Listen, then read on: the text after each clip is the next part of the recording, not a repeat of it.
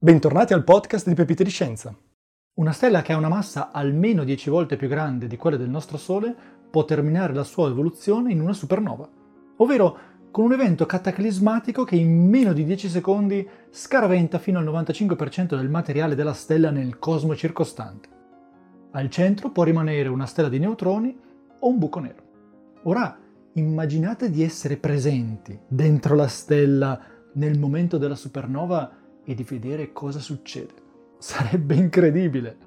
Ebbene, oggi viaggiamo fino al cuore di una supernova.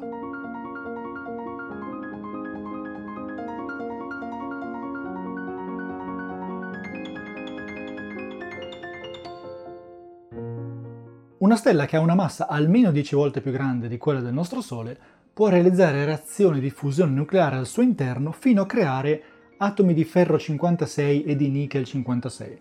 La fusione nucleare infatti è una reazione in cui due nuclei si uniscono per formarne uno più grande. In queste stelle massicce si forma quindi una configurazione a cipolla. All'inizio si fonde l'idrogeno che forma elio. L'elio è però più pesante dell'idrogeno e quindi si accumula al centro, spostando pian piano l'idrogeno in uno strato più esterno.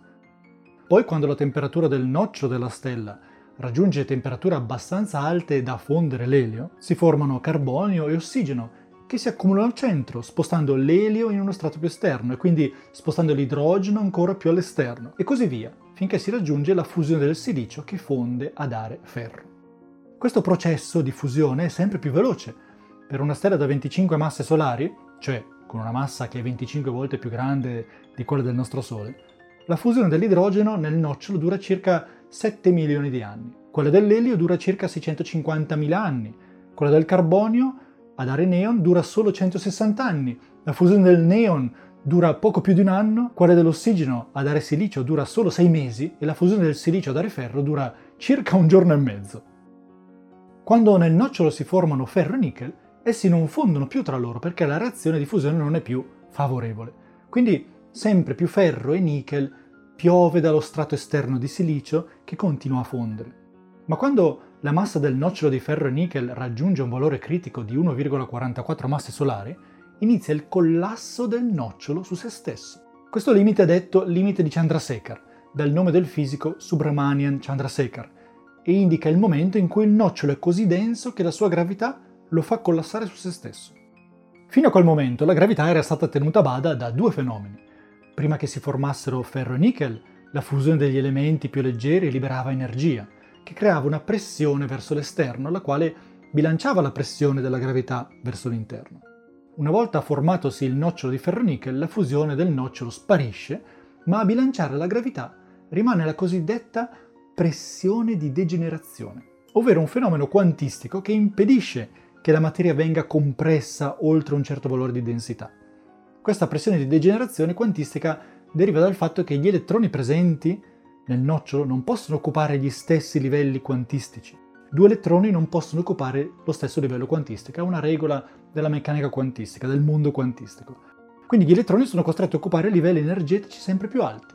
Ma quando la massa del nocciolo raggiunge il limite di Chandrasekhar, allora nemmeno la degenerazione degli elettroni riesce a tenere a bada la gravità e il nocciolo collassa.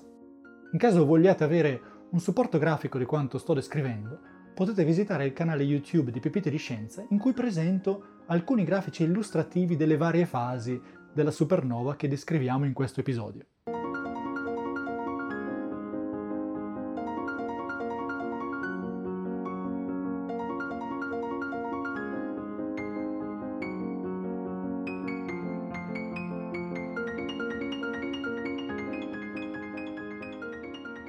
In questo momento facciamo partire il cronometro.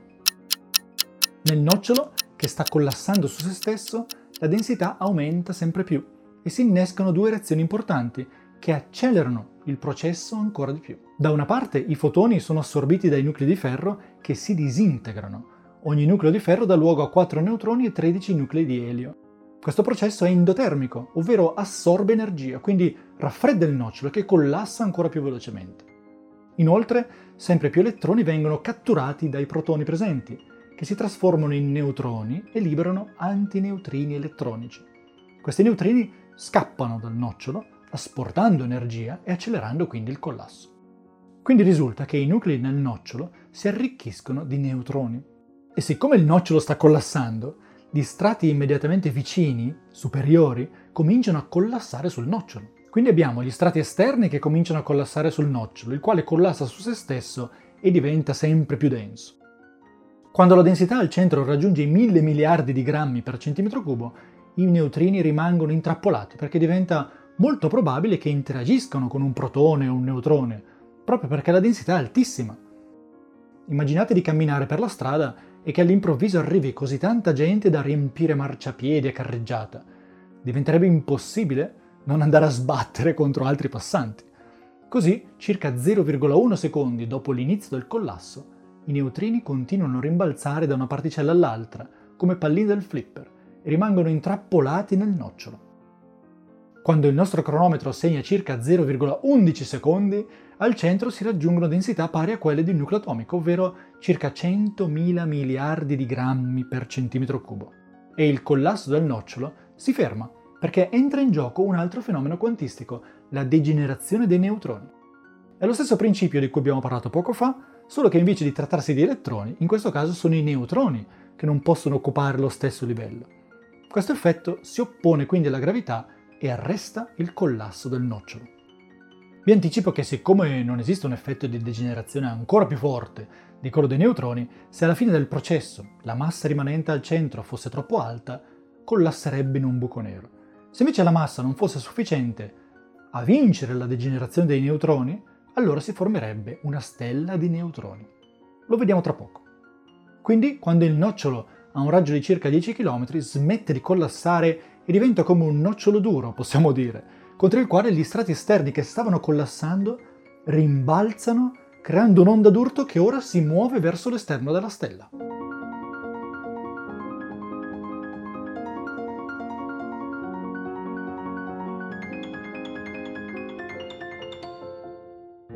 Sono passati zero virgola dodici secondi dall'inizio del collasso del nocciolo della stella e l'onda d'urto che si sta propagando verso l'esterno raggiunge gli strati superiori che stavano cadendo verso il centro. Esiste più di un'ipotesi su cosa possa accadere in questa fase e sembra che la cosa più probabile è che l'energia dell'onda d'urto venga utilizzata per dissociare in protoni e neutroni i nuclei atomici che l'onda d'urto incontra lungo il cammino. Questo a sua volta accelera le reazioni di cattura di elettroni, in cui un elettrone reagisce con un protone e si formano un neutrone e un neutrino elettronico. Questi neutrini sfuggono rapidamente dalla stella e formano un cosiddetto lampo di neutrini, in inglese neutrino burst breakout. L'onda d'urto perde quindi ancora più energia. Inoltre, al passaggio di questo lampo di neutrini, più protoni sono trasformati in neutroni, come abbiamo detto. Vi sono quindi vari meccanismi che trasformano protoni in neutroni. È un processo detto di neutronizzazione.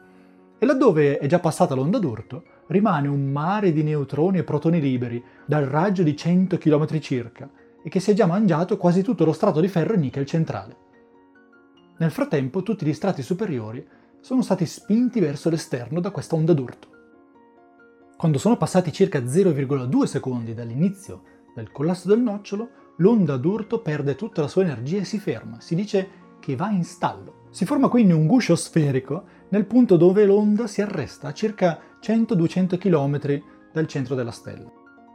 Tutti i modelli fisici che sono stati sviluppati dal millenovecentottanta fino ad oggi, da quelli che includono solo la fisica newtoniana, ai modelli che tengono in conto anche della teoria della relatività di Einstein, a quelli che inglobano anche materia cosiddetta esotica, concordano su una cosa. L'onda d'urto non riesce a raggiungere gli strati esterni. In altre parole, l'onda d'urto va in stallo quando è ancora dentro la stella e non riesce a espellere gli strati superiori verso il cosmo. Serve quindi un ulteriore meccanismo che dia una nuova spinta all'onda d'urto, un meccanismo che la spinga dall'interno.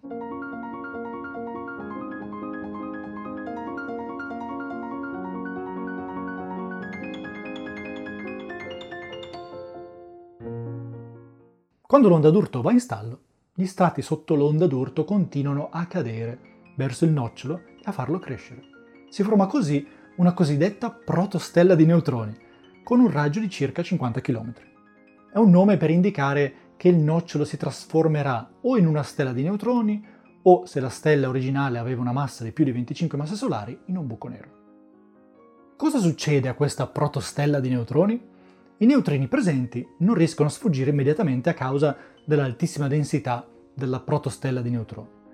Pian piano però questi neutrini sfuggono e il nocciolo si raffredda. Il raffreddamento è ancora più forte a causa della creazione di coppie di neutrino-antineutrino.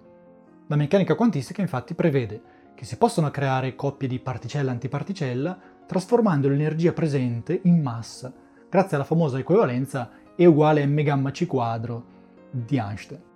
Si formano così neutrini di tutti e tre i sapori, neutrini elettronici, neutrini muonici, neutrini tauonici e le loro antiparticelle. Ed eccoci alla fase finale della supernova, al momento in cui finalmente tutti gli strati superiori vengono espulsi nello spazio circostante e in cui addirittura si formano nuovi elementi chimici. Si dice che avviene un processo di nucleosintesi, ovvero di sintesi, di creazione, di nuovi nuclei atomici. Sono passati circa dieci secondi dall'inizio del collasso del nocciolo e il grande flusso di neutrini che si forma nella protostella di neutroni, al centro e negli strati immediatamente circostanti, deposita energia nella zona in cui l'onda d'urto si era fermata, ridandole energia e rispingendo il materiale verso l'esterno. Ma da dove viene tutta questa energia dei neutrini? Pensate a una diga in montagna, che ospita un grande lago in alta quota. Quando la diga si apre, in alcuni punti lascia passare l'acqua e la incanala in grandi tubi che scendono fino a valle, dove si trova una centrale idroelettrica. L'acqua cadendo dall'alto perde energia potenziale gravitazionale, ovvero cade per gravità, e tale energia è trasformata in energia di movimento dell'acqua. In una supernova avviene qualcosa di molto simile. Tutta l'energia potenziale gravitazionale che si libera quando gli strati esterni collassano verso il centro si trasforma in altre forme di energia. La maggior parte di questa energia è portata via dai neutrini, che hanno quindi a disposizione una quantità tale di energia da poter riaccelerare gli strati che si erano arrestati a cento duecento chilometri dal centro e spazzarli via, espellendoli per sempre verso il cosmo. I neutrini impiegano solo alcune centinaia di millisecondi a depositare la loro energia ed espellere gli strati esterni, ovvero questa espulsione finale, che alcuni chiamano esplosione, dura meno di un secondo. In quest'ultima frazione di secondo, in cui tutti gli strati esterni vengono espulsi, lasciando la protostella di neutroni nuda al centro, si possono formare nuovi nuclei atomici, carbonio, berilio, ossigeno, azoto e così via, di nuovo fino al ferro e oltre fino a elementi con poco più di cento particelle. Quindi se ci pensate, la stella crea nuovi nuclei all'inizio della sua vita, poi li distrugge durante il collasso del nocciolo e infine, nell'ultima frazione di secondo, sintetizza di nuovo altri nuclei. In questa frazione di secondo finale, il materiale che viene espulso verso l'esterno è ricco in neutroni grazie a tutte le reazioni precedenti di neutronizzazione che abbiamo visto. Tutti questi neutroni possono interagire con i nuclei atomici che trovano lungo il cammino verso l'esterno e si possono formare quindi nuclei con un numero crescente di neutroni, ovvero i nuclei atomici acquisiscono questi neutroni che vengono aggiunti ai nuclei. È un processo detto di cattura rapida di neutroni e noto tra i fisici come processo R, dove R sta per rapido appunto. Negli strati inferiori si formano nuclei di elio, per esempio, che possono combinarsi e formare nuclei di carbonio dodici, di berilio nove. E questi nuclei formano poi semi per ulteriore cattura di neutroni e la creazione di nuclei sempre più pesanti. Questo processo R può arrivare a nuclei con poco più di cento particelle.